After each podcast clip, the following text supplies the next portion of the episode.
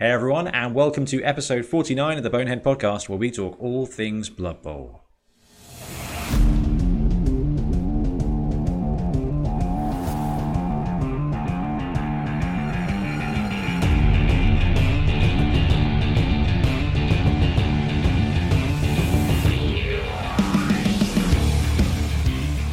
Welcome back, I'm Ben, and as usual, I'm joined by Blood Tithe Ben. Hello, hello, hello. How are you doing, buddy? You okay?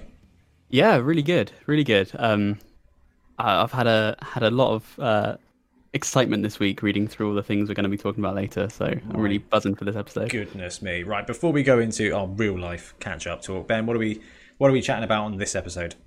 Yeah, so as just mentioned, we're going to be talking about the spell competition winners. We'll also be having some first impressions of Blood Bowl 2020 because you've had a game of that, and also our usual games and hobby. I did. I got to play a game, a real life game, for the first time in ages, and it is using the Blood Bowl 2020 rules. And we got to play Wood Elves and Skaven, which are two of the most exciting tier 1 teams, I think, at the moment. I think Skaven have got a little better, Wood Elves have got a little worse, and it was important to take to the pitch as quickly as we could with that, so I managed to get a game in. And yes, we've got some spell competition winners to talk through. Man, we had 66 pages. Literally 66 pages. Like, I was adding and compiling throughout the month. And then I sent it to Ben. I was like, "Hey, buddy, have a look through these. These are really great." And then I went to pick my top few, and it kind of dawned on me that there was 66 pages worth. So it must have been on the way to, I don't know, 80, 90 spells or something. I'm not sure we quite hit 100. I do think a couple of the guys gave it a good shot. Yeah, we had a lot of really good entries. So fun. So I can't wait to talk through those. So yeah, we're going to be talking spells, we're going to be talking the game, and we're going to be talking our usual news and stuff. But before we move into that, Ben, it sounds like you're having a bit of a busy week this week. Yeah, busy week. Things are sort of like getting back to how they were ever so slightly, just in terms of more things going on. I know both of us have had a couple of real life tabletop games since, which has been quite exciting. Yeah, you are right. It does feel like the world is getting a little bit more back to normal. Whether it's work or whether it's hobby now, it's quite exciting. I'm just really worried that we will have a round 2 lockdown, you know, and I'm really worried it's going to happen the end of September, early October, and therefore ruin Megabowl for us at the end of October. I really hope it doesn't. Yeah, fingers crossed for that. Well, let's be really, really, really clear. Obviously, I hope that nobody's hurt and that everybody's safe and there's not a lockdown just so we can't play Blood Bowl. I hope there's a lockdown that everyone, you know, exactly safe. But I would also really like to play this tournament because I think it's going to be really fun. And things are ticking over. Right then, let's have a look at the Blood Bowl news this week.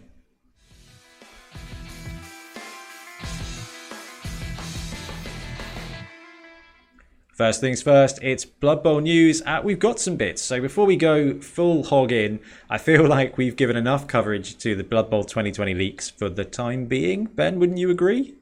Yeah, I think if there's anything you want to know about that, just go back to some of the older episodes that both me and Ben, but mostly Ben, has been covering because you've been on the ball, I think. Every time it popped up, even if you're at work, you probably made some excuse to go and make a video. Oh, yeah, my office has been very busy the last couple of weeks. So if you want to catch up on Blood Bowl 2020 spoilers and everything like that, we've done a couple of episodes talking about the rules, what they were seeing from the leaks, and we've done one really in-depth episode covering our initial impressions of the impact Blood Bowl 2020 will have for every single mainstream team. So if you are thinking, how are my orcs going to play? Jump on in. You may not agree with us, but that's our initial impressions. And we brought on Ben Davey, the Bonehead Bowl 19 champion, to talk through it as well. And I'm very much looking forward to doing some more content, looking at teams and looking at format as we move forward, and we get a chance to experiment more and explore more and get feedback from you guys. In fact, had a few people message us and say, "Hey, did you know this? Hey, have you seen this?"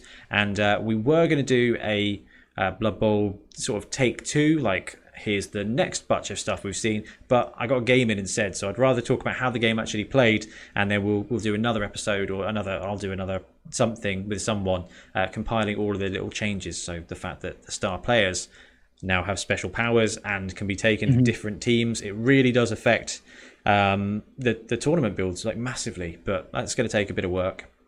It's exciting now, isn't it? Oh, it's so exciting, man. I was reading through some of the star player powers today, and they have actual powers, once a game powers. Like, it's really, really, really cool.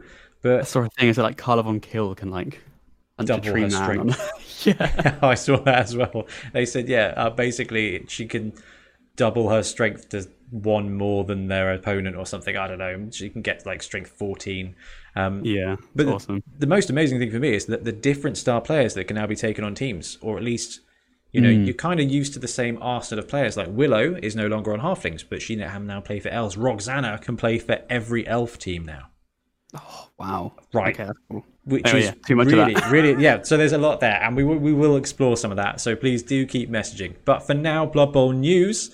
For other stuff, we got messaged by a chap who has built these. So Manifested Miniatures. This is another 3D print thing. I know we do a lot of those at the moment because that...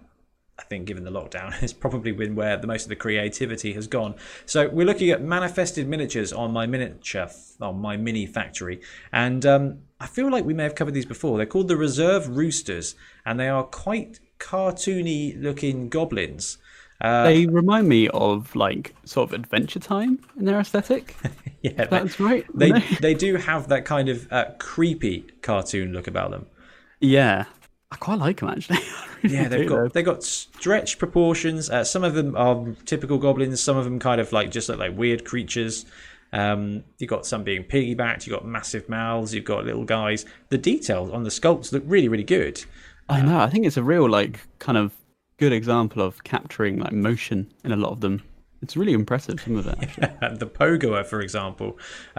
Massive ears, but just, like, literally just bouncing along on the pogo. It's really good. Some of these sculpts are really quite cool.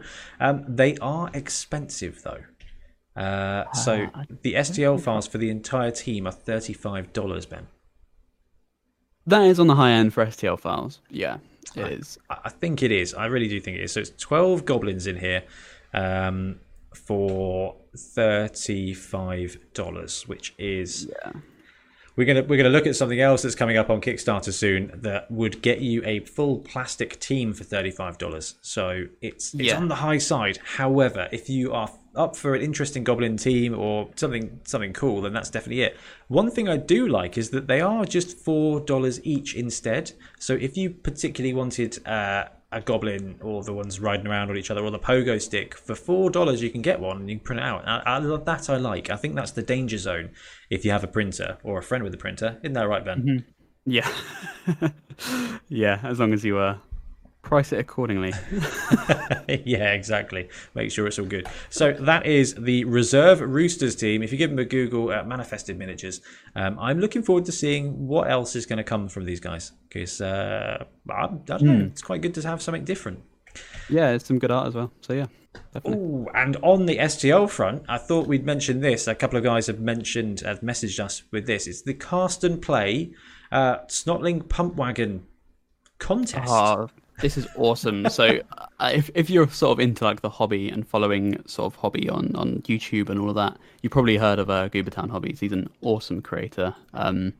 He's like the Bob Ross of painting, really. And I think I've used that a couple of times in the past too often, but he's just so chill. And he, like, every time you watch a video, you just want to go and paint, because he makes it just, he just sort of leaks enjoyment of the hobby. And he's done a couple of collaborations with Patreons and 3D printing Patreons in particular in the past, and Cast and Play are a pretty massive one. And so he's got a video on this as about making this. So I'd recommend giving that a watch, because this is basically a customized pump wagon kit for free. They let you have it for free, and you basically just get a bunch of stuff and can make any wagon. I think he did 3 on his video, and they're all completely different. I think those are the 3 painted versions we've seen then. Like with the sails, yes, yes. Yeah. Those are the ones, yeah. So the ones those painted ones on the Patreon page are the ones he painted in the video. Yeah, awesome, right? And what good timing? Seriously, great timing. So yeah, if you've got a 3D printer, you can print these files out, and they're doing a competition where you take the pieces that are printed and bash them together to create your own custom pump wagon, get it painted and get it entered. I think it's really cool, and if we can trick Ben, if he's got some time, to print out some stuff, that could be really fun. But yeah, the problem is now it's very exciting. However, we've got 8 days until the Snotling team lands. So I don't know, by the time you printed these and you got round to it, it's going to be time to paint our next bit of news, the real Snotlings. Yes. Perfectly segued. Well, you know, we've had a bit of practice now. We're 63 episodes in. Yeah. Already 63 downloads in anyway. Right, so leading into this, if you're listening to the podcast on the day this comes out, which is Saturday the 22nd, then the Snotlings are up for pre-order. We'll be pre-ordering our several copies through Entoyment. So if you are in England and you fancy go with a decent retailer, then please support Entoyment. They help us. They support us with things like prizes. So we've got a couple of prizes of theirs that we're in the bank, ready to go away with. We're going to be ordering the heck out of these Snotlings. We'll be doing an unboxing. Games Workshop keep dropping these things on us really, really quickly, though, Ben. I know you and I talked about this the other episode, didn't we? It's just, it doesn't give you time to react. Like, it's just like, oh, here's the, we've been typing this up. Oh, it's coming next week. Yeah, quick. And that's it. You've now got 9 days quickly. So Entoyment are going to be really good to us, and let's film an unboxing. It depends how early it comes in. I'll either film it Friday or Wednesday, and I'll get it out on Thursday or Friday, depending on how quickly we can get it done. And then, me, Ben, Ian, we're all getting a Snotling team each. And I don't know, hopefully we can find time to put in some kind of a hobby stream or just something about building them, just to have a bit of fun. Can't promise anything because the house move is just wrecking my life a treat at the moment. But if we can, we will. And we've spoken about the Snotlings millions of times. The pump wagons are cool. The miniatures are cool. They look like that's just so much fun to paint. And they really do. Everybody's in one box. Ah, that's awesome, right? We discussed about that, like saying, will they be in one box? Are they going to split the pump wagons? Nope, everything is there. You don't get the trolls, but, you know. That is true. There's a million ways to get trolls. You do need to find some trolls. Yeah, there is a million ways to get trolls. I do recommend the Rock Gut Trogoths from AOS. Yeah. And you get Ripper as well, right? You get a third one. Ripper isn't in Blood Bowl 2020. What? Yeah, he didn't make the list. Which is interesting. Wow. Yeah. So that's horrible for Goblin teams. He doesn't have a star player model, so he's not in the book. There's only 4 stars in the book that don't have a star player model. It's the Rumbelow Sheepskin, it's Gretchen, and Eowarg. I can't remember the other two. But there's 2 more. Yep. I saw recently on the official Blood Bowl page, they had a post about Ripper. I swear. They had a little highlight thing for Ripper. They actually did. One day ago. Yeah, they did. I know, I saw it myself. But it's not in the book. Well, remember, the book isn't remotely supposed to be out anytime. Yeah, that's very true. Like the spoilers. And this is the thing we've got to remember, is we've seen these spoilers and everyone's saying, oh, the Spike magazine is coming out. But it's ridiculous because the version's about to end. Well, yeah, but we don't know how far in advance we are seeing this spoiler.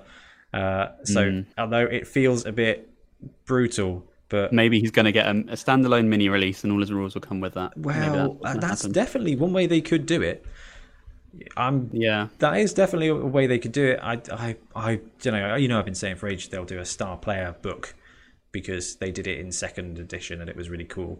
I think they'll do the same thing. I think we'll get a star player book as an expansion, or maybe just a PDF. But I'm just going to check the downloaded 100%. I would be surprised. He's such a star staple, like a staple star player. I know. I feel like he needs to be in the new Blood Bowl. Zolkath the Zote, Skrull Half Height, Rumbelow Sheepskin, and Glorial Summerbloom and Gretchen Wachter, the Blood Bowl Widow.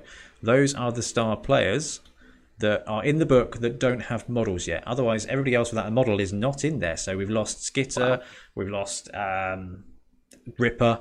There's a lot. That's what I said at the beginning, is that we're finding out, as we were exploring, we're coming to the realisation of, this meta has really changed. And you know what? 4 years is a reasonable season length, if Games Workshop want to call it that.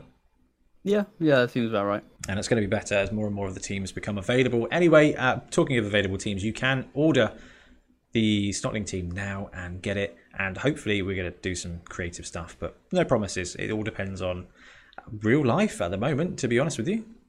Mm. Okay, so Snotlings. Snotlings news is done. Yes. Next up, we've got Norba Miniatures. We talked about these a couple of episodes ago. This was some Bretonnian models that we saw. And the campaign, their Kickstarter campaign, is going to be going live on September the 5th. And this team of 16 Bretonnian figures, €25. Incredible. And they've confirmed in one of the comments 3 days ago, it's physical. Yep, it's physical. Now, we've ordered some knights from them, so we can get a look at how their detail plastic is. I've got a dispatch notification at the beginning of the week, so hopefully this week we'll get them, and hopefully I send them to my new address. That would be awful. So we can have a look at the kind of quality of the models. I imagine they're going to be the same size. So I don't know. But anyway, this goes live on the 5th, and what you get is 4 knights, and I say knights because they're armored dudes with knight helmets with fancy mascots on the top as well. Yes. So you get 4 of those, and the design of the rest of the guys, you got some what look like kind of Napoleonic chasseurs, like French, basically armored guys with open faces, 1, 2, 3, 4 of those, and then you've got a bunch of normal guys who look very much more Empire in design. You know, they've got the feathers. They look very much like the Imperial Nobility team. So Ben, what do you think? I think it's, you know, I kind of feel for these guys, because I feel like this team would have made a perfect Imperial Nobility team. Obviously, Nobility and Bretonians have a lot of design sort of crossover. Yes, that's a very, very politically correct way of putting it. Yeah. I don't want any more flame comments saying that the Nobility are not Bretonian. Like, yes, we know, but design-wise, they have a lot of similarities. Yes, they do. So, it actually might help them. Initially, I was thinking, it sucks because Bretonians, you know, we still don't know 100% if they're going to have Blood Bowl 2020 rules. I'm sure community will make them.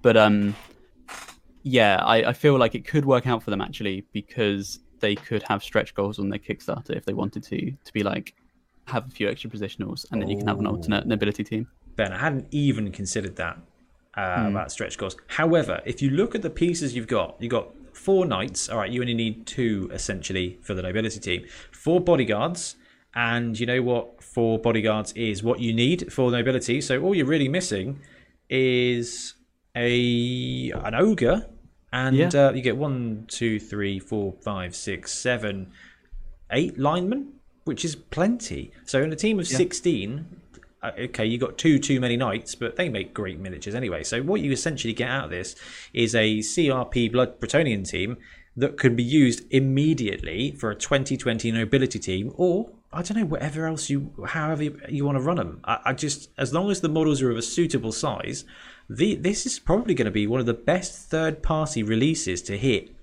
during this 2020 crossover phase. Absolutely, and you know. It is a shame that they are landing, though, as you say, at the point at which Bretonian could drop off. However, nobility's right there. So if you ever wanted a Bretonian team but didn't want to pay £70 for some of the really great ones out there, €25, plus they said it might be €6 for postage or something. So that's about £30 all in for a Bretonian team. I'll take one.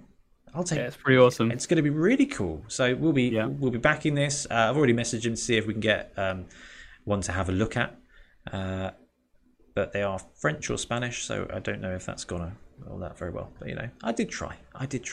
So yeah, team is coming, and they look good. I love the look of the knights. They're very dynamic. The bodyguards are not dynamic, they are all in unison, but that works. And you know, you've got the linemen with bottles and knives and forks and things. It's just very cool. It just looks like a really good team. It does. I'm excited for that one. Yeah, me too. And we have covered all of the miniatures news. Let me just bounce back to the show notes and see what else we've got to cover. Oh yeah, Kyle slash Olaf Slayer, who's been a great supporter of the podcast ever since I think we've gone live, has launched his own podcast. It's not about Blood Bowl, it's about the Mutant Football League, which I think is a PlayStation game or something that has similarities to Blood Bowl, and it's called Shift in Power. So if you are a Mutant Football League fan, check it out. And then of course we have to mention Megabowl. We've already mentioned it once, but on Saturday the 31st of October we have got planned our next physical tournament at Entoyment. Tickets are live on the website now at £10, and that's just so we can get a good prize pool and support Entoyment. We've already got a ton of prizes ready for that. So if you are able to come to that tournament, do come to that tournament. It's going to be an interesting format. Got a billion teams, or 420 different teams to choose from, and there's going to be 2 games of 11s and 2 games of 7s. So if you've been missing playing Blood Bowl and want to get a load of craziness in one day with a load of prizes, just come along to that, because it's going to be really, really good fun.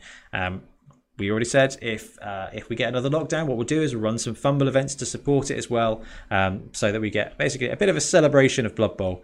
And I suppose now is a very good time to remind you that we have still got our short story competition live. And that is live until the end of September. What we want is a story of, we recommend a limit of 3,000 words, but really whatever works for you. And the winner will get a custom mat from Maelstrom Gaming. You work with them to design it, so whether you want a logo or anything up, more than happy to help out. And we'll do an audio version of the book, and that is in conjunction with Rob of Secret Carnage, or North Wales Carnage Cup, who has arranged for Andy Hall to be our celebrity guest judge. That is so exciting. I'm so excited for that. Which is really cool. And I'll tell you what, man, we've had a few entries already, which is so exciting. Ooh, and dude, it's so nice. I need to share these with you. It's like people are saying, this has really inspired me. Like, everything's horrible at the moment, but this has inspired me to spend a bit of time just being creative and writing a story. And that is really awesome. It is so cool to see, and they're such good fun. And I'm already gearing up to do audio versions of the ones we've had in anyway, because I just want to share these stories, and it's just great fun. Yeah, you're good at it too, man. It's going to be good. Oh, thanks, mate. It's really good fun. It's good fun. Right. Yeah. Sorry. I wanted to say, hot fresh news on Megabowl. I think as of today, I'll be able to attend. Are you kidding? I think we're postponing the holiday. Oh, so that's... I should be there. I don't know how to feel about that on record. Oh, no. Oh, no. No, look, as long as you are postponing in a good, planned way, we're not going to lose out, then I am over the moon, man. Yeah. All good. That's all good. That's good. And the girlfriend is all right. Yeah. And this has definitely not happened just so you can play Blood Bowl. Definitely not just to attend the Blood Bowl tournament. Yeah, definitely not. We're already getting a good bunch, and Ben, if you're going to be there as well, that's going to be absolutely awesome. It's getting exciting. 3 months to go. 2 months to go. 2.5 months to go. We get to start building up proper soon. That I'm looking forward to having that as like the next tournament that we can go to, because it should just be nonsense, and it should just be a load of fun, and we should see some of our regular coaches. And I know we've had loads of messages from some of our newer coaches who said, actually, I'm going to be in the area, or the wife has said I can come play. So it should just be a great day of playing Blood Bowl with some great coaches. So very happy with that. Okay, I think we've covered everything news-wise. Let's have a little chat about hobby.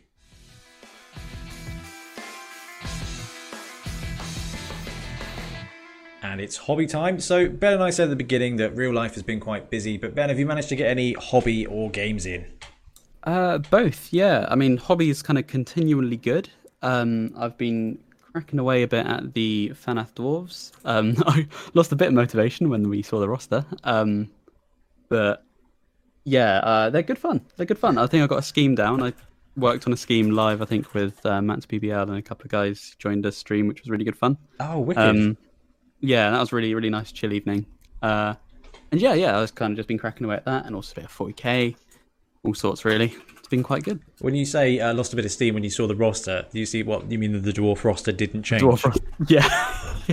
I got my hopes up. That's why I was cracking away at the dwarves and just thinking, I can use this new armbar and stuff. But yeah, when we saw the OWA, the dwarf from that, have very different skills, we thought this is going to be an interesting change. And then I was personally of the opinion that there was a small chance that maybe the Death Roller would be more fun.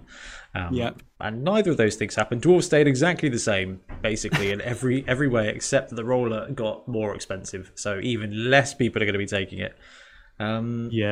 So I just don't know. I might just use my Death Roller as Grim Ironjaw, and I don't know. I don't know.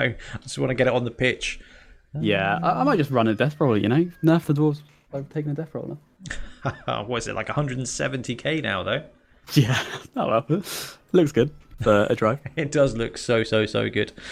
Hobby wise, what have we got going? So I got my Blood Bowl game in, which I'm very happy with. And my hobby has been real life hobby at the moment. I know I've been talking about it for a while, but we've been doing the move, we've been doing decorating, and literally this is the last day I'll be in the house. Everything got moved forward by like a week as well, which didn't help. Oh, so no. So the last thing in my house is the light, the camera, the table, the PC, and the kettle, obviously, because it's me. So literally everything else is empty in the house. So as soon as we wrap up the episode today, I've got to take the studio down and chuck it into storage, and then find a way to make it all fit in the new place. So the video content might take a blip. However, I'm off Monday and Wednesday next week, like, just because of how my pattern works. And I think Tiff's working both those days, so I might take that as an opportunity to try and find a corner to accidentally rebuild the YouTube studio. The cool thing is, because of the green screen, no one will know where it is, as long as the lighting's okay. Oh, but the studio took a proper badly hurt casualty result. So half the YouTube room was this Tiff's makeup stuff, and half the room is the YouTube stuff. And while she was emptying the drawer, basically my overhead lighting rig took a tumble, took out the lighting rig, took out the tripod, and unfortunately it damaged a little bit of that giant you 3D printed for me, Ben. Oh, no, it's fine. I can get you another bit. No, it's all right. It's just a few of the spikes at the top have taken a bit of a hurting, but because it's kind of cracked metal look effect anyway, it's all right. And I'm sure when I pack up the last bits of my painting table, I'll find a couple more casualties, but these things happen. So I've jury rigged a light together today just to make this last session work. That's all, like getting the duct tape out. Literally electrical taped another lighting unit to a pole. It's worked all right.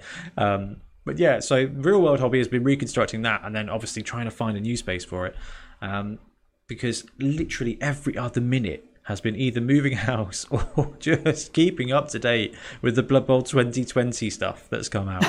Because I'm looking forward to the Snotling live unboxing from like the back of Entoyment or below the local Aldi or something. Like that. Yeah, I could do it live from Entoyment actually.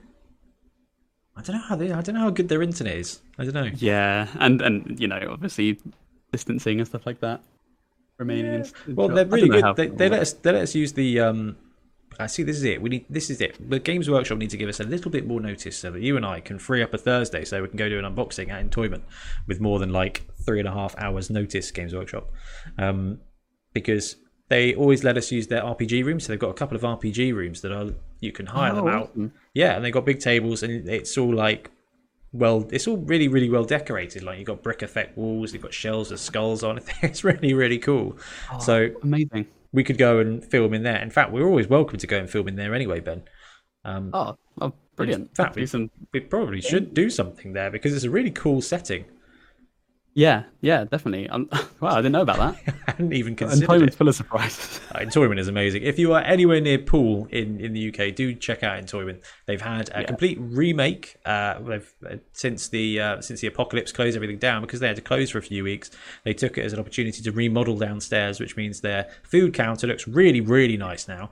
And now they've got more space for games downstairs as well. So it's just... Speaking of games, like literally last week I bought Pandemic from them. Pandemic Legacy, and playing that with the girlfriend. Oh man, my first game last night, and it's a really good game. Yeah, it's not Blood Bowl, but have you lost any cities yet? Our starting city collapsed into riot and destroyed our research station on the first go. But not the research station. No, Tiff and I've been playing through that as well. Where are we? Awesome. I think we're April or May, and. One of the yellow cities, like right down at the bottom, is just gone. Like it's just gone. It's just got all the stickers, and it's all gone. Yeah, it's cool. Wow. I love that gaming system. That's great. It's really good fun. Yeah, really good fun. Wonder if there's room for Blood Bowl Pandemic. That'd be interesting. That might be a stretch even for me. How can we get Pandemic into Blood Bowl with giants and wizards? I think we've had enough of Pandemic affecting Blood Bowl. Yeah, I know.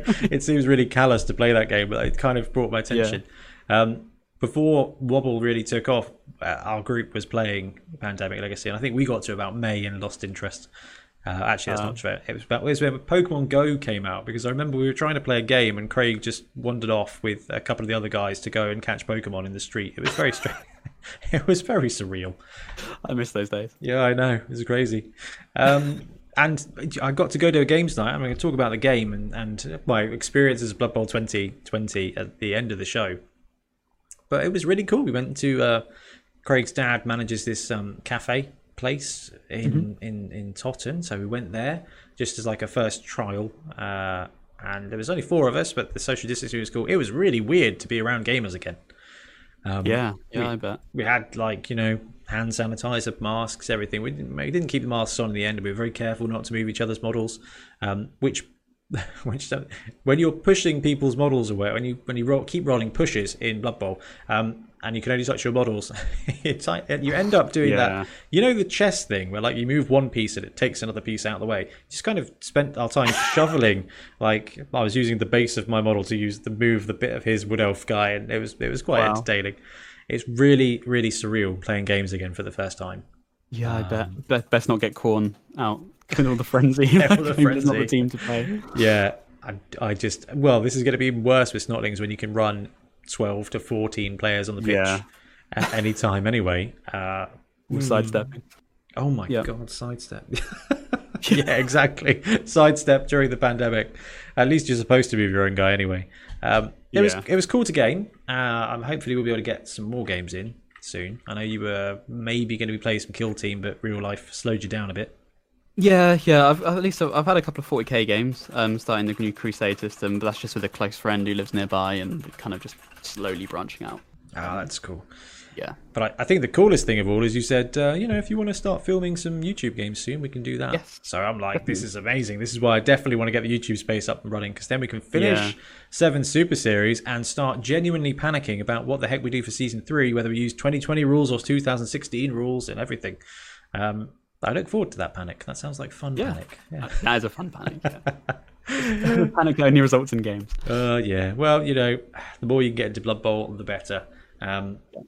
So that's probably why we got nearly 100 entries for spells.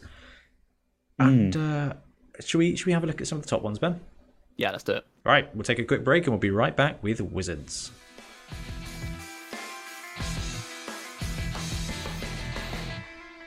So way back when Blood Bowl 2020 was just a rumour, we posted a competition, and it was to design a wizard/spell for Blood Bowl, because Games Workshop, when they introduced the spikes, they introduced new wizards for most of the races, and some of them are garbage, some of them are really interesting. But there's so much design space, we thought, actually, you guys out there with your crazy ideas, not that I'm blaming you or taking the blame off me, for being an enabler in any way, shape or form, but we thought, actually, let's chuck this out, let's all have a crack at designing some spells. And 66 pages of entries later, we've got some insanely good ones. There is too many for us to read through. I actually started compiling a list of people who'd sent in with a very brief description of what their spell was, and I lost it. I couldn't. So there's just so many. There was 3 pages alone of the Roll of Honor, and I was like, this is crazy. I thought, it'd be quite cool if we got 15. We could just say, hey, this one did this spell, this was cool, but there's just going to be far too many. So what Ben and I have done is chosen very difficultly, with great difficulty I should say, our top 3, and what we're going to do is we each talk about our top 3, and then we're just going to roll a d6 to determine the winner. And thanks to Entoyment, we do have an Underworld team box of the new team to give away. So we will talk through our top 6, we'll roll the dice, determine the winner, and I'll get in contact with the winner for that and let them know that they've got a Blood Bowl team waiting for them. So with no further ado, Ben, do you want to hit us with your first one? Yeah, so like Ben said, there was so many. Too many to say them all, but I can promise you we've read them all, and they're all excellent. I will start with the first one, which caught my attention, which is from Matt's BBL. Uber Medic. Yes. He has submitted quite a lot. He's been hard at work here. I think he might have got confused with the 3,000-word story one, because there is a lot here. Ben, and he did pop a few through actually. Which one did you go through in the end? Yeah, so he's given some with like, there's like a ram for halflings, there's a goblin money mage, but the one that really caught my attention was the Maelstrom. Oh, yes, the endless spell. Now, Ben says rams, but at the brief, it's a hilarious spell involving trans-dimensional goats. Yes. which I was like, I need to get a mention of that one in. But no, this one is the endless spell. Okay. Yes. So talk us through. It's a very interesting take on the wizard. So it becomes, so basically he said a chaos priest has become too ambitious in their bid to bring blessings upon their team. They've brought upon a dark apotheosis. They thought they could control the Maelstrom. They have no idea what they've done. This spell comes into effect at the beginning of the game. The weather is always nice and the kickoff table is replaced with instead a Maelstrom table. So I just really like this just because it feels like it's like a lot of wizards or a lot of spells combined into one. He's also said, before I go into it, design notes, balance wasn't his concern here. He may poke with the balancing of it a little bit in future. Most of the kickoff results are a result of me having a fun idea and just rolling with it, which I like. So I'll go through just them briefly. If you get a 2, you get black obelisks, where 2d6 obelisks appear on the pitch and as physical objects, and any players pushed into them suffers an armor roll, so that's pretty cool. Unholy Endurance, where everyone gets a thick skull. But Mockery of Life, where the ball will like stab you if you fail to pick it up or drop it. I like that. Yeah, Arc of Chaos, where bolts of lightning so kind of stun each. So each coach stuns a player on the opposite side. Chanting Fans, so the crowd's will is not their own. They chant and gibber, unsettling the players. -1 to pass, intercept, and catch. So kind of like a blizzard, sort of. Yeah. Shifting Patterns. Yeah, so the ball scatters additional 2 times. Hive Mind, so there's each coach rolling a d3, adding their fame. The higher gets an extra reroll, so it's kind of a standard kickoff result. This is pretty cool. Apotheosis, so every player strength 5 or above gains tentacles. That's very Akira. Yeah. Molten Form, d3 players gain the claw. Maelstrom's Rage, bolts of lightning carved through the pitch. On a roll of a 6, a player is knocked down. The armor is rolled as if they're knocked down with a mighty blow skill, kind of like a lightning strike on D6 players. That's interesting. I like that one. That's kind of like a toned down pitch invasion. Yeah, pretty much. Yeah, with that unaffected by fame and kind of does more damage. And then 12 Warping Minds. So the touch of the outer gods is too much for the referee, and his mind is broken to do much of his job. Yeah, the coach can add any amount of players in the reserves box to the pitch. This allows coaches to field more than 11 players at the time. Yes. This is awesome. That is very cool. He had a lot of these. He had a Totemic Shaman as well. But just this one, I kind of feel like, as a Chaos fan, I like the idea, and particularly the black obelisks, which is kind of what I wanted to highlight. And I think it's a really interesting take to sort of summon objects that persist and hang around. We had quite a lot of that, obviously, with endless spell features. Sort of permanent objects that have an impact on the game. Not necessarily, it's kind of a symmetrical effect. You'll hurt your team as well, but obviously you want to take on a team where you're going to get most of the benefit against a team which isn't. They're obviously like a chaos team. From a design perspective as well, it's very clever to have a spell that then it impacts the kickoff table rather than actually having an immediate effect. It's like an aura, like a world aura, like it just changes the plane. I think that's something that you get that from stadiums, but actually being able to enable your own kickoff table it's an extra element I hadn't even considered from a tactical point of view. That's really cool. Yeah, I like it a lot. Good man. I don't think I'd replace the kickoff table. I think I'd do it in addition to, just so the other person, if they got a lot of fan factor and stuff, they would still use that. That is true. Yeah. And especially with Games Workshop changing the kickoff table now, getting to roll both, I think, is probably good. I like the way the lightning strike is like. Was it D3 or D6 players? I think it's actually on D6 for each player, but Ooh, right. Okay. So it is like a mega. Dude, that's crazy. I like that. That's very good. Matt put a load of effort in. He did, yeah. So big mention to that. Well done, Matt. Good work with that one. So talking of things that stay on the pitch, I think just let me check Ben's chosen ones. There's that one, there's that one, and there's that one. Cool. So I can talk about this one, which is Big Mech Milt. which is Milton, friend of the podcast, actually one of our local gamers. He just twigged on to the endless spell element. Wizard, Celestial College, 150,000, twin-tailed comet. Caster chooses a square from the end zone and rolls D3 for direction and 2d6 for distance. The square in which the comet lands is considered the centre and covers the surrounding 8 squares for 9 in total. Anything underneath is moved to the nearest empty adjacent square the owning coach chooses in sequence, starting with the casting team. So that's actually well thought out from a rules point of view, and takes an injury roll. The ground or the square where the comet fell is no longer usable for the rest of the game. If after the initial roll the comet is considered off the pitch, the crowd gets hit, causing panic, confusion, and multiple fatalities. As really such, like as such, the caster receives a -1 to fame for the rest of the game.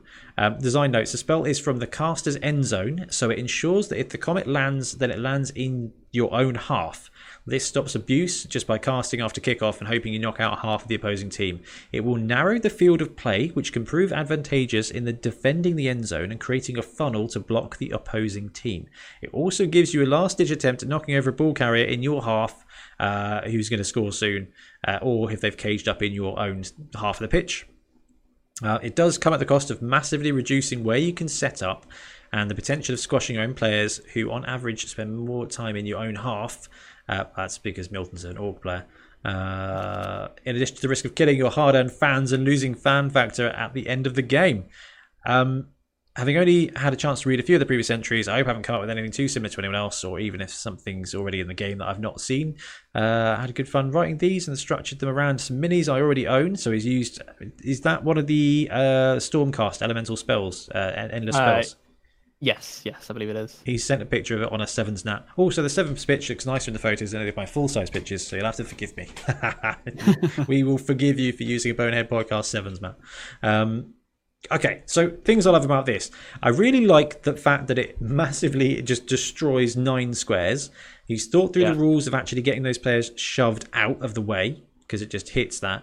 And then the fact that that square is then off limits at the end of the game. Yes, just one square. I don't know, I just think it's really cool. You get another miniature on the board. Yeah, it doesn't do anything afterwards. So, you know, I mean, you pull that up in Matt's BBLs with the black pillar things. Like, having a spell that therefore impacts the pitch for the rest of the game. I just think this is in that middle power zone where it's not like, I cast this spell, I auto-win. It's, I cast this spell, it does a thing that we're all going to see, and then it just stays there for the rest of the team. I think it's really cool. I think it was good, and it was, you know, the fact he's got his miniatures out and knocked them all over to demonstrate, I thought was really good as well. So that was a very cool one from Milton, the twin-tailed comet. So I'll add something I liked about it as well. Having these big effects affect the crowd watching. I always love... because we had a few people recommend this, and it will tie into my next one, which is kind of why I brought it up. But just having that impact where you remember it's a game where people are watching, and obviously this wizard is going to be a big deal to them. I actually really like that. I think that's awesome. Yep, those spells affecting the crowd, pretty tough. Yeah, I can see you're already looking at your next one, Ben. Yes. So this is from Puckster. He has made the Orc Shaman. It's available to Orc and Savage Orc teams, and I like that little secret team plug. Maybe it should have Black Orc teams as well. Oh, yeah. So he says, once per game, the Orc Shaman, tapping into the raw excitement and energy from the crowd, drops to its knees, foaming at the mouth, psychic energy encircling it, and starts shaping and directing the power into the form of Gork, or possibly Mork, on the pitch. And at the end or start of any turn, even after a turnover, choose an empty square on the pitch and roll 2d6. If the dice result was a double, a hush comes over the crowd in fear or reverence at one of the green gods appearing in their midst. Our having dissipated from the crowd, the god form vanishes before it solidifies and the spell ends. So on a double, the spell goes away? Yes. Okay, that's cool. So that's... Any other result, the form of Gork, or possibly Mork, manifests on the chosen square and immediately blocks every adjacent standing player, including friendly ones. So you pretty much a figure appears and punches everyone around them. Resolve a block against each player in turn, using normal rules for assists, as if being blitzed from the chosen square by a player with the strength of the dice result plus fame, and using the Juggernaut and Mighty Blow skills. The order of the blocks is decided by the controlling coach. If a skull is chosen, the spell ends without causing a turnover, and the shaman is overloaded with the psychic feedback, exploding in a shower of green warp energy and very possibly guts. Humiliated, the orcs now have -1 fame, which affects the winnings to sub to pay for all the cleanup. So pretty much he basically summoned an effigy of Gork or Mork in the middle of the pitch. The crowd in reverence kind of power it, which is a very orc thing. That is a very orc thing. Yeah, and he just punches everyone around him. If he does really well, if all of the blocks are successful, then he then fouls all the adjacent players in turn. So he keeps going, and he has Dirty Player on that. Any doubles will end the spell, but not cause a turnover. And then if the shaman is still alive, and at least one casualty was caused by fair or foul, the whole orc team, buoyed on by seeing their idol wreak havoc, they all gain fan favourites. So very unlikely to happen that you get every single block and every single foul. Well, does the blocks, does it scatter, or is it from a specific spot? It's from everyone around him, yeah. So you can just choose something where it's going to knock out two guys. So it could genuinely work if it's going to cause a casualty. And then you get fan favourite as well. Yeah. I from a design point of view, the fact that the 2d6 used to cast also determines the strength. Yeah, I like that. It feels very. There seems like a lot of design taken from like Warhammer or 40k in there. Yeah, yeah, where it's kind of like, you know, the winds of magic and stuff. Oh, that is brilliant! Love it. I do. Yeah, I think we also had somebody else had a spell with a giant magic foot, and I think in Warhammer Fantasy Battle there was a spell that was foot of Gork. Yep, foot of Gork. That was it, and it just went boom and stomped on a bunch of units. And this is doing that on the Blood Bowl pitch. So I love that. That was really cool. Yeah, I just really like all the crowd influence. I thought that was really cool. Really cool to remember, because wizards are awesome, and they would be awesome to watch. Also like the crowd influence. I think that is really good. Okay, my next one was from Porter Sorter. I think that's Twitter. And I love this one for many reasons, and we'll talk through it. Hopefully you guys out there will figure it out. So the spell is called... Well, it's not really a spell. It's an extraordinary coaching staff. So it's a wizard called Venk Peterman. Okay, Venk Peterman is no wizard, nor did he have any interest in Blood Bowl until very recently. A gnomish scientist come wraith hunter, Venk uses arcane technology to harness the power of lightning to banish wraithkind back into the ethereal realm. After chasing members of the Coffin Botherers necromantic team onto the field during last season's playoff for the casual league of intrigue and subsequently disintegrating half of the offense, he caught the attention of many a spectating coach. Fast forward a few years and Venk is a regular hire for underdog teams in the Old World Bowl. During one such game, with a view to double his going rate, Venk fires up two of his contraptions only to lose control of them and merge the beams in the middle of the pitch. Yeah. Reality tour and a rift of the ethereal realm opened up on the line of scrimmage, much to the amazement of the fans and the frustration of the players sucked into it. Venk hasn't been seen in the stadium of the Old World Bowl since, though, and tales speak of a red and white caravan touting services to Blood Bowl teams across the land. Venk takes up your team's wizard slot and can only be used once per game as per standard wizards. He has two spells available.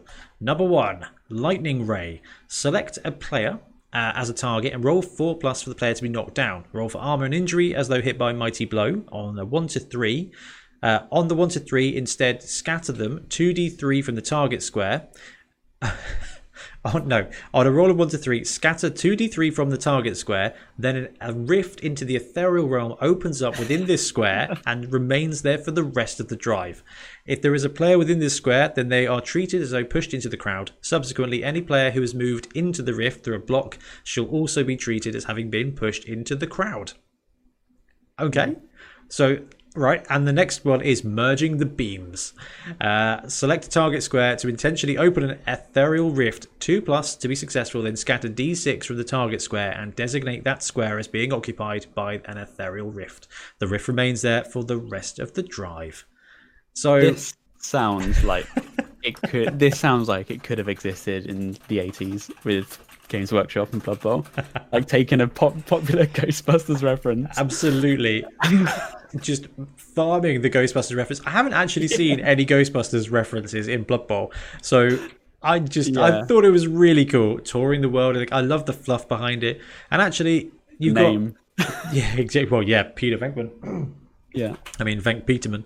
And just, it's a useful skill. And a 4+ smashing a guy to the ground with Mighty Blow. It's like a bad fireball. But then you've got this Ethereal Rift that just creates one danger hex, one square of death on the pitch, which is a really... It's a really gentle mechanic that massively affects the game, because then you've got a bunch of squares around this extra crowd bit that it has a massive effect on the pitch. I know this because we did this when we were trying terrain rules out right at the beginning. We had a pitch with some holes in, and the game just turned into Lewis and Ian pushing each other's players down the holes. And having something like this in the middle of the pitch, it's going to be huge. Yeah. I shove the enemy players into the ethereal realm. Yeah, just bop them into the crowd from the middle of the pitch. I love that. That was great. That was from Porter Sorter. Yeah, thank you. That was awesome. My last one. Oh, this was cool. My final one is from Steve Wolfhard. So I'll just go over to this. Now, this was awesome. So he submitted 3, and I believe it was 3. It's at least 3. I think it was 3. Yeah. So he's drawn some artwork for them, which is awesome. It's really cool. Like I mentioned, sort of an Adventure Timey kind of aesthetic in the goblins above. This is kind of like that, but in 2D. We'll have to share these because they're very cool. Yeah, so he's got 3 wizards. He has the halfling spicy chef, the chili wizard, a hedge witch, and also probably my favourite, the Larmian medium. Larmian medium was a Larmian great medium. One. The name itself is brilliant. It's very cleverly done. So he's sorry, I've got to scroll through the many pages that we have. Many pages. The Larmian medium. So this is probably my favorite. He's drawn a nice picture of a vampire looking into a crystal ball with a NAF almanac in hand. Very clever on the name. So it's 150k spell possession, available to all teams. So he comes from the eerie city of Larmia. He's got a crystal ball, a 30-year-old sports almanac, and a promise to bring forgotten stars of old to your team. His feats are met with astonishment and cries of, I haven't heard of any of these guys. At the start of a turn, choose a player to attempt to possess. Roll a d8 to see which will possess the player. The player's stats will be replaced with the stats of the dead player until the end of the drive. So you have, on a 1, the possession failed and the player is knocked out. 2, you get Dinkle Sprinkles, a halfling hopeful with Lona. 2, you have Benji Boots Biles, a Nurgle Rotter with dirty player, foul appearance and Lona. You have on a 4, you have Thud, a troll with grab, break tackle, no really stupid. Yeah. He has got Lona. Awesome. So kind of like a ripper. Yeah, mini ripper. Yep. 5, you get Scrape Scrambles, a Skaven line rat with +1 movement, wrestle and Lona. 6, Cause Cramrock, a dwarf longbeard with guard, stand firm and Lona. 7, Hildegard Shank, dark elf assassin with jump up, sidestep and Lona. And 8, you have Glade Viridian, a wood elf lineman with dodge, catch, and Lona. And before attempting any action, the possessed player must roll a d6. On a 1, the player's link to the other side falters, and they momentarily get confused. Basically Bonehead. When the drive ends, all the possessed players are removed from the pitch, the possession lifts, and the player returns to normal. Now, I just thought this was, again, really interesting, and the design was just 10 out of 10. Like, the name is just awesome. The art is great. Like... Oh, it's just inspired. Makes me very happy. Yeah. And just the theme, and you could do this with like your local league if you wanted to. Like, I really like the names he's given and the players, and having the each one kind of gets progressively a little bit more useful. Actually, no, the troll should be the best one. But you 1 and 2 are a bit rubbish, but the rest of it, like all of it, will be useful if you're upgrading a random lineman to a movement 8 Skaven or a Wood Elf or whatever. It's going to be useful. Yeah, and they've got some cool skills as well. Yeah, I just love it. And yeah, like I was saying, if you had your league, like, what an awesome way to have some legacy players. You could be like, I possess like my Skaven Blitzer from the days of old. Right, I'm just going to bounce across back to the other screen, so those of you who are watching the stream can see the artwork there of the Larmian medium. just fantastic. It's so good. It's just really well done. That is brilliant. And like you said, Ben, having the random element, what we've done here is we've got a spell that is introducing almost 8-star players as well. Yeah. It's just really clever. It is really clever. A really clever take on having a wizard. Okay. Yeah, I really liked it. Right. I've got to try and figure out... that one there. Okay. We can do this. I've got this here. I've got the artwork for this one. So mine is... this is from Dan Maskell. So... there were, like Ben said, an absolute ton of great entries, and I think we'll probably talk about some of our other highlights in a minute before we do the roll. But let's get this up to there. Press F11, and we're going to swap the screen over again just so I can show this one off.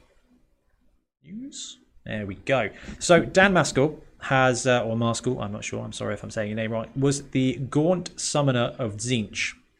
Okay, so it's more than just a spell. It's a wizard that has all kinds of things as well.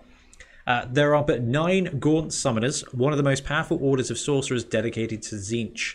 Gazing into infinity with a myriad of glistening eyes, a Gaunt Summoner calls forth demons from the realm of chaos. Once per game, the Gaunt Summoner may either use the Book of Profane Secrets or attack with a warp-tongue blade. The summoner may choose an unoccupied target square anywhere within their team's own half at the start of their turn before any player performs an action, or immediately after their team's turn has ended, even if it ends with a turnover. The Gaunt Summoner pops into existence within the chosen square. So normal wizard timing, you choose a square and you place the Gaunt Summoner. Eeny, meeny, miny, mo. The Gaunt Summoner has a disturbing presence and mystic shield that prevents any interaction with it during play. Its tackle zones are active as normal. Okay, so that's useful. So you get this player. The player is doesn't have any stats because he can't do anything. So it's got 2 spells. The Book of Profane Secrets. Whispering fell incantations, a Gaunt Summoner can temporarily divert the path of a realm gate, allowing malefic chaos entities to manifest on the pitch. A Chaos Fury pops into existence above the Gaunt Summoner. Neatly dressed as a football, wings clipped, it lands to scatter randomly using the scatter template. Roll the 8-sided dice once for direction of scatter and d6 to find out how many squares the Fury goes. The Fury is considered both an official ball and a player playing for the Gaunt Summoner's team. The Fury may only perform a move action at the start of their team's turn. The Fury will, if possible, attempt to run for a touchdown at every opportunity. It will take the shortest path available and attempt its full movement allowance. The Fury can be blocked by either side. If the Fury's armor is broken at any time, it zaps out of existence, and the ball skin will whiz through the air and enters the crowd. The Fury will not cause a turnover. If the armor is broken by a player's action, the player will suffer a temporary mutation. So he's got a little mutation chart here as well. And both the Gaunt Summoner and the Fury simultaneously disappear should the Fury leave the pitch or score. So basically you get a ball that is a player that can then move up. It's got a great little breakdown of that. It talks about landing. The rules detail is great. The other bit is the warp-tongue blade. So those cut by a warp-tongue blade soon find their bodies racked with sickening and uncontrollable mutations. Roll 1 dice to hit each standing player from any team that is in a square adjacent to the Gaunt Summoner. If the to-hit roll is 3 or more, then roll on the mutation table. If it is 2 or less, he manages to dodge the attack. And the Fury comes with the stat 6, 2, 3, 7, loner, dodge, stunty, right stuff. So you can actually throw the ball through the air as well.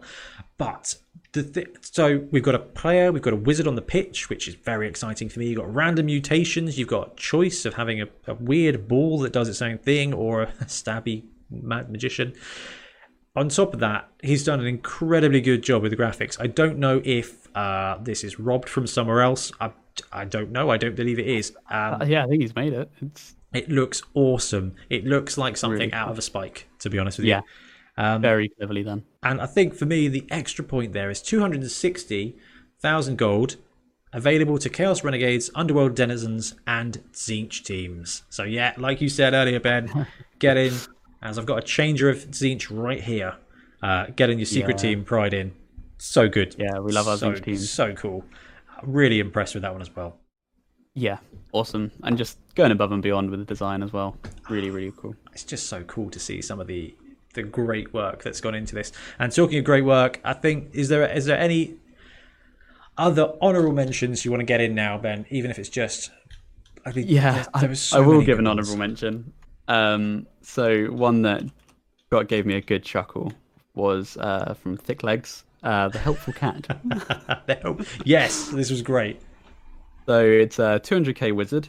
Cats are known for helping their own special way. They don't care about rules. They don't expect that you'll be able to control it. Summon them at your own risk. Roll a d6 on a 2+. Put a cat of suitable size on the pitch for 1 minute. Every model knocked over is stunned, and every model that gets knocked off the pitch is badly hurt. Now, I've played D&D at my friend who has a cat who loves to just jump up on the table and knock everything off. So this really did make me think of that. No, I thought that was great as well. Yeah. I got a couple of other ones just to mention. I'm not going to read them out, but GNGR Noob had a halfling buffet table, swarm of snotlings. Nobby Nobs had a spell that basically turned one of his players into another Yeti, because you guys may know that he's a big Yeti fan. Thick Legs, again, had a squig-only wizard as well for squig teams, because he's a big fan of squigs. There's just so many to mention. Stevie126, as ever, pulled it out, had an literally Hogwarts level amount of spells, which I thought was really, really cool. Tom Ashworth had a clever slow motion replay spell, which was basically when your player does a thing that earns them SPP, you can use that spell, you can roll the dice again, and if you complete the action again, you get extra SPP, because basically Cabal Vision is watching and they show the slow motion replay for extra effect. They get extra SPP, which I thought was really clever. That is awesome. We had some crazy other stuff. We had a Sharknado. We've got loads of weather wizards. Who let the squigs out? There's portal guns, Vile Tide, Merlin's assistant, actual Merlin. There was just so many great ones. So if I'm not mentioning yours, I'm really sorry. We had a Mimic Monsters, movie montage. It was just awesome. Yeah, so many. They were just so good. But we've got our top six, which was very, very, very tough. So Ben, I've got it on the Google sheet we've got here. So Matt's BBL will be 1. Orc Shaman by Puckster will be 2. Big Mech Milked with the Twin Tail Comet will be 3. Alarming Medium will be 4. Venk Peterman by Porter Sorter will be 5. And Gerger Dan Maskell with Gaunt Summoner. I've got a dice here. You happy for me to roll it? Yep. 7 Super Series dice. Here we go.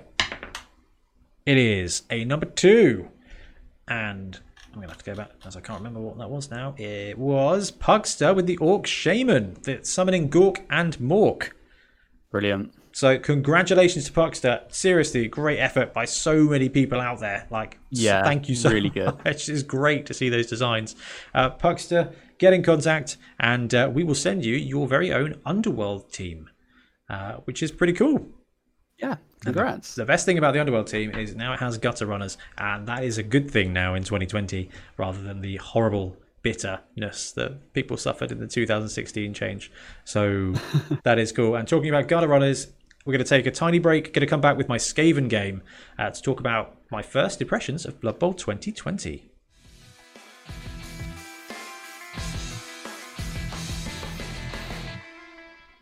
So we've talked a load about Blood Bowl 2020. We talked about a bunch of teams. And two of the teams that were one of the teams that was definitely the most divisive is the change to the Wood Elf team, where the passing stat's been introduced and elves can no longer throw as well as elves. They're basically throwing on Agility 2 most of the time now. Plus, we had price increases and things changed. So the meta looks to have slightly changed. I think Skaven came out of that pretty well with a decent thrower. Their thrower basically now throws at Ag 4. And the Wood Elves had a bit of a tough time because we had some changes to Leap. So we got to play for the first night at Club Night again, which was really cool. Just a few of us. I mentioned it earlier. So I got to play against Simon. Simon got his Wood Elves out. And we had a go with the 2020 rules. So I know I said at the beginning that what we planned to do for this episode was to talk through some other stuff we discovered. But actually, it seemed much more fitting to talk about how I found the first game. Yeah, definitely. So the first thing, Ben, that I don't think we really approached was the costs of players and things. So yeah, we hadn't really crafted any builds, had we? No. I think that's something that we're going to have to spend some time on, because even though the players only got 5 to 10k more expensive, realistically, I mean, the War Dancers went up 5k, the Skaven Throw went up 15k, and I think the Gutters went up 5k each as well. Honestly, the cost increases reduce what you start with. Basically, Simon could only fit in 2 dancers, 2 war dancers, 9 linemen, and 2 rerolls. That was the entire team. Wow. And that's restrictive. Yeah, I mean, Wood Elves are expensive anyway. But I think you used to be able to get a thrower and a catcher in there as well to start out with. Not so much, just the linemen and 2 rerolls. I took 4 gutters, 2 blitzers, 1 thrower, 3 rerolls, but I didn't have enough left over for the 12th player or an apothecary.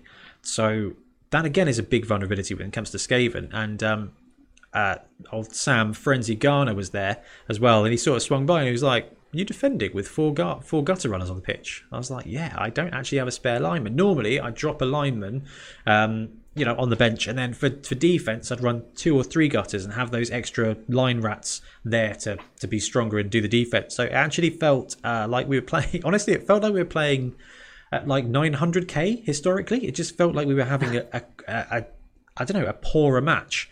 I was going to say, did it feel kind of closer into design, or in terms of construction on the list, did it feel closer to Sevens almost, with stuff being more expensive and players at a premium? It definitely had that element of, I cannot get everybody I want here.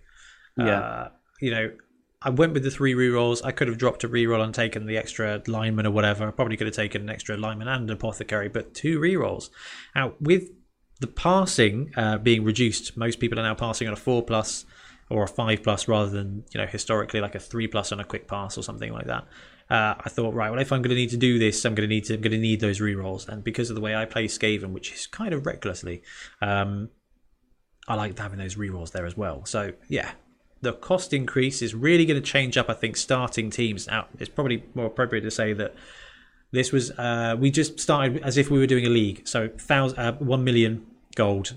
And we were kind of having that league build in mind, because I think that's where we're going to find Blood Bowl being played. Oh dear, I seem to have lost the background. I just think it was the appropriate thing to do to try out the rules. There we go. Let's do this. There we go. I forgot to set the background on loop. Disgraceful. Okay, so my first thing was, everybody lost. It feels like you lost 50k. Okay, so you're building a league team now with less money, and we've both been there with an elf team or a pricey team where you're like, right, I'll start with this, and then my first 2 games I really need to save up cash.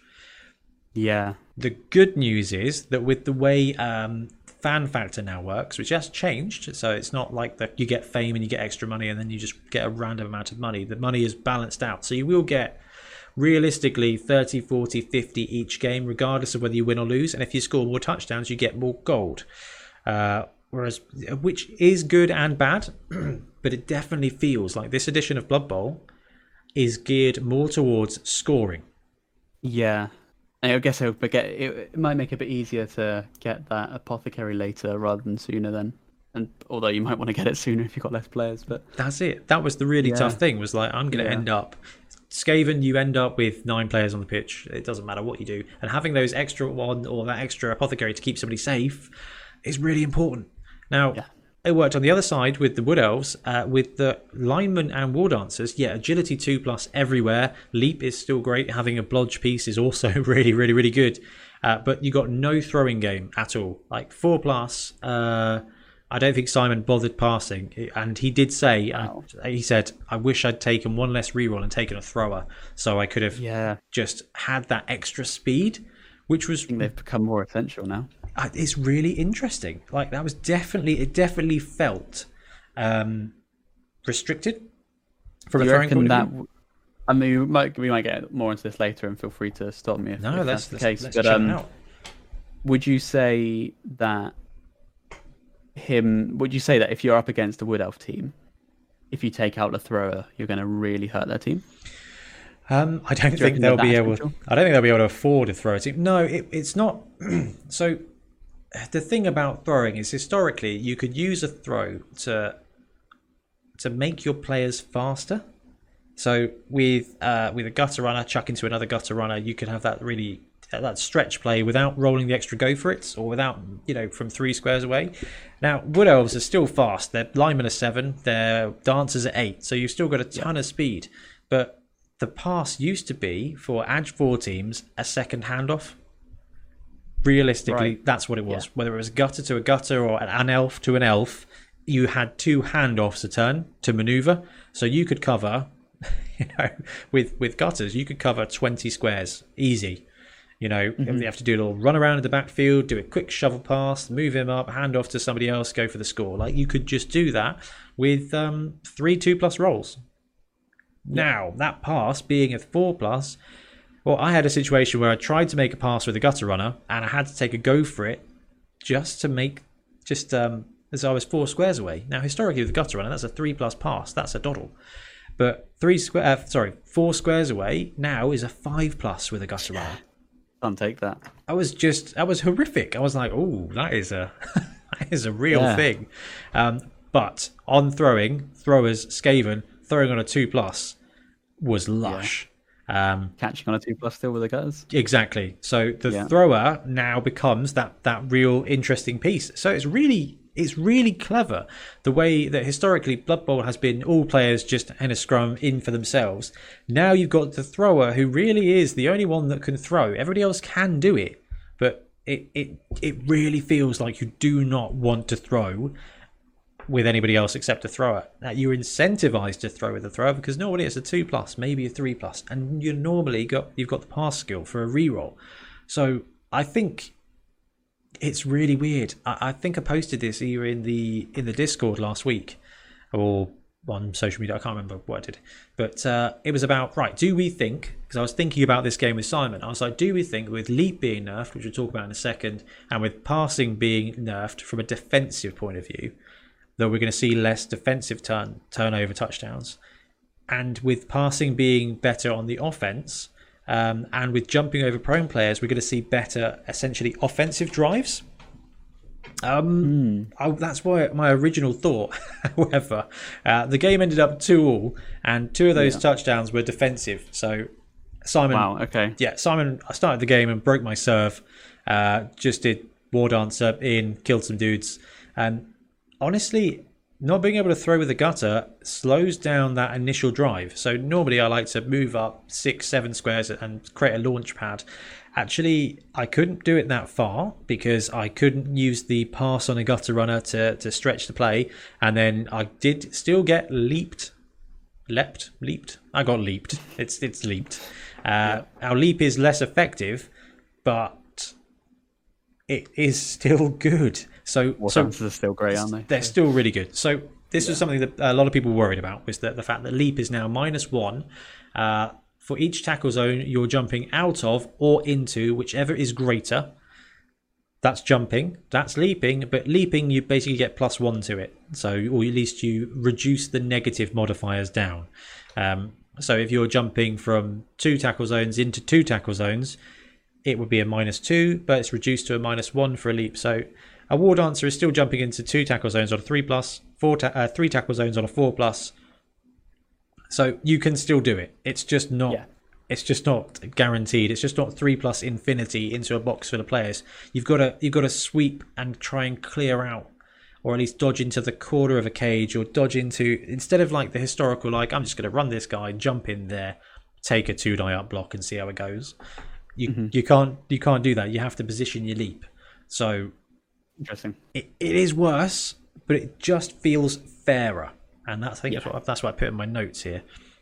War dancers are still excellent, but leap just feels fairer, and gutter runners passing at edge 2 also just felt fairer. Overall, do you think? Because these are 2 tier 1, you know, top teams. That's why it was so exciting. Do you feel like both of them felt toned down a bit then? Yeah, they absolutely did, and it wasn't bad. It didn't feel bad. I still did some. He did some ridiculous war dancer elf nonsense. I had a great moment, an absolute great moment in the second half. I positioned my team. He had the ball in his own backfield. And the only thing I could do, literally the last activation of the turn was like, right, I'm just going to stand up this gutter runner, take a two-die blitz. I'm next to his war dancer. He'll be fine. Pow, pow. Dropped him down. The ball scattered around a bunch of players, including on the corpse of the war dancer, into the blitzing Skaven's hands, who just triple dodged out there. For a touchdown. It was ridiculous. It was classic Skavening. So they can still Skaven, but your offense got worse. Defense is okay, but that stretch play of the pass is now significantly worse. And you know what? I think that's better because I did try some classic Skaven stuff and it failed twice. So what could have been like a 4-4 ended up as a 2-2. So there are more touchdowns, but it doesn't feel like an absolute ransacking. Which is really useful. It's interesting you say that, just because the offense of these, highly offensive teams getting worse, maybe that will allow the more traditional KG, Stawley, Bashir teams to play a bit more offensively, knowing that the incoming offense isn't going to be quite the same threat as it used to be. It is going to be interesting. I think it's taken a bit, like, it's been smoothed out. Blood Bowl feels like it's been smoothed out. Now, Skaven versus Wood Elves is normally a tough game, and I know how to defend with Skaven, and Simon knows how to defend with Wood Elves, or historically. So it was a really good chess match of a Blood Bowl game with some real top guns. It just felt like we were playing with a slightly harder difficulty mode. So I think if you're playing Wood Elves against humans, it's going to level that playing field again. So you could see a 2-1 kind of game against humans. I think like the slower teams are going to have a slightly better time of it, because what essentially has happened with the passing being reduced is scoring takes one more turn. You might get a really good... historically, you could have got a really good opportunity to go for a stretch play, and it's going to be a 2+ or a 3+ pass as well. So it's basically, I've got a 2+, 3+, 2+ touchdown here. Just got to go all the way around. Like, that would happen, and you could probably squeak out a cheeky touchdown. Now it's going to be a 2+, 5+ touchdown, which is just, people aren't just going to, they're not going to take that. They're not going to gamble on a 5+ unless it's the end of the game. I think it's going to lead to slightly slower drives, probably more touchdowns overall, and I think less. Well, when the exciting things work, they're going to be more exciting. Yeah, and that's kind of what I was saying before, where it's like, now that this threat of a 1 or 2 turner might not be there, because it's going to be more difficult to get those quick turns. Yeah, maybe because obviously the big thing at the moment in the community, if you follow social media and Blood Bowl, a lot of people are still talking about stalling. Oh yeah, because obviously it was going to be like they're going to address it. Stalling has been like clarified as to what it is. A lot of polls, like, do you like it? Do you not? Do you think it should be there? But then if you're saying that these offensive teams kind of feel like they have to take an extra turn to score, maybe you're naturally going to see less stalling anyway, because you no longer have to just burn out their turn and give them only one turn to do it. Honestly, quite possibly. I would like to see that, but I think it might just mean that... touchdowns. Yeah, and touchdowns are more rewarded, so you've got incentive to just score, because you said there's... you get more rewards for more touchdowns. That is exactly it. You're going to score. Yeah. You're going to earn more gold for scoring touchdowns. You've got less barriers with regards to jumping over players. I don't know. I think it's just different. I think it's slightly more balanced out and just slightly different. One thing I absolutely love though is the new kickoff tables.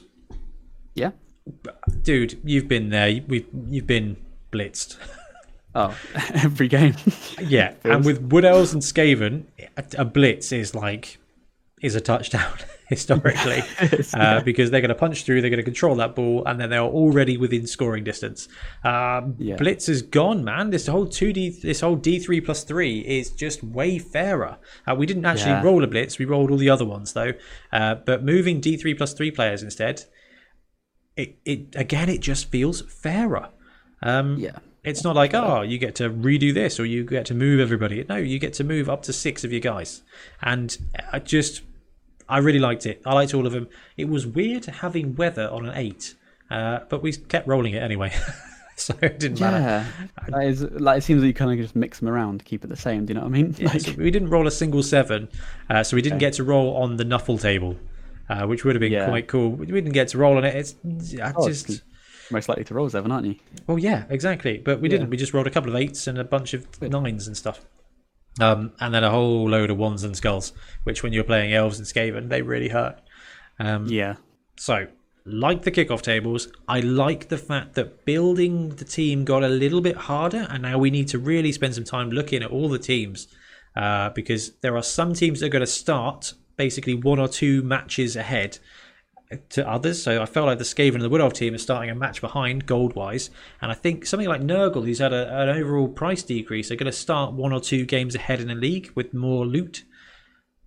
I think that's really good as well. Which is good, yeah, because we were saying Nurgle kind of got the short end of the stick, you know. Yeah, I think that cost element is going to be really good, and I think the teams that have stayed the same price, so I think the Orc teams basically stayed the same, they're going to be at a good spot as well.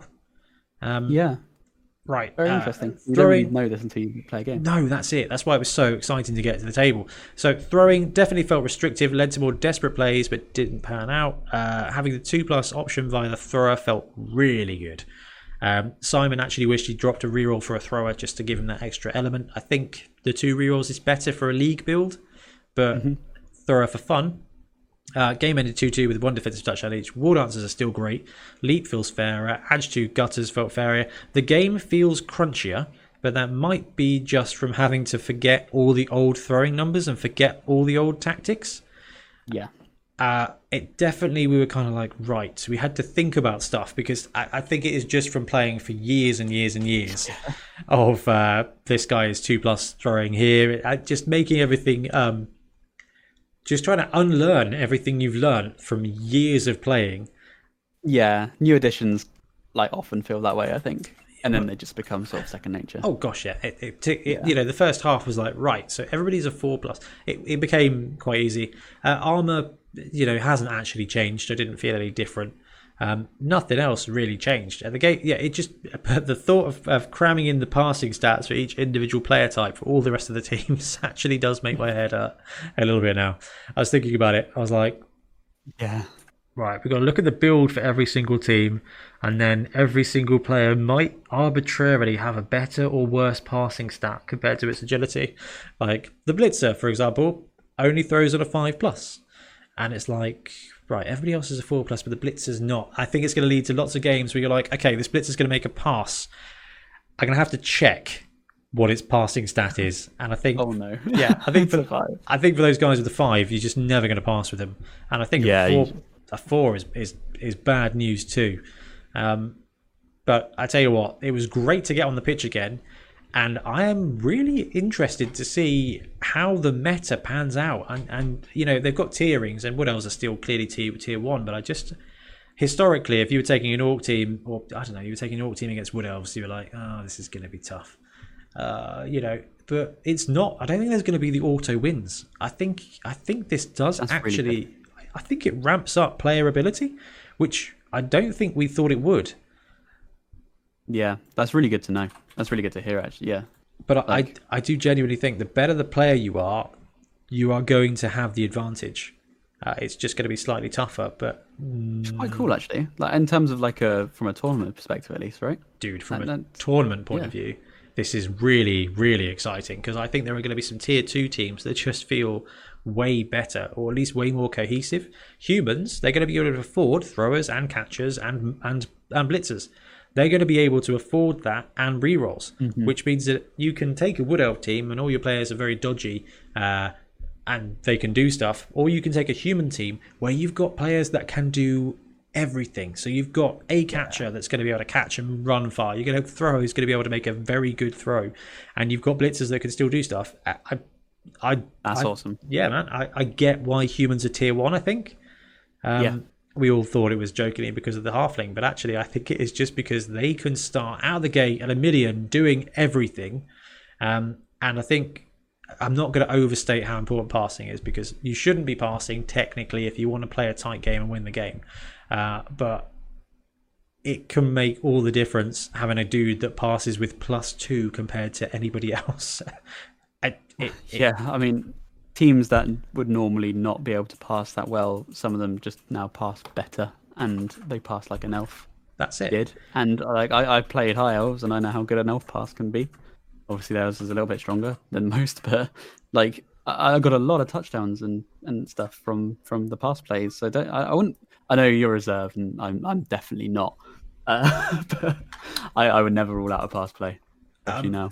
I think it changes that quick pass. I think it's all going to be about the quick pass, because historically you would take a go for it to do a handoff, wouldn't you? Yes, yeah, you would. You are not going to take the quick pass. I'm just going to take a go for it and then do the handoff. It's 2+2+. That's now a quick pass with every thrower ever. That's not true, actually. You know, there are a lot of throwers out there: the human thrower, the Skaven thrower, elf throwers who are 2+, which means that they don't have to go for it anymore because it's exactly the same stats. They just get an integral reroll.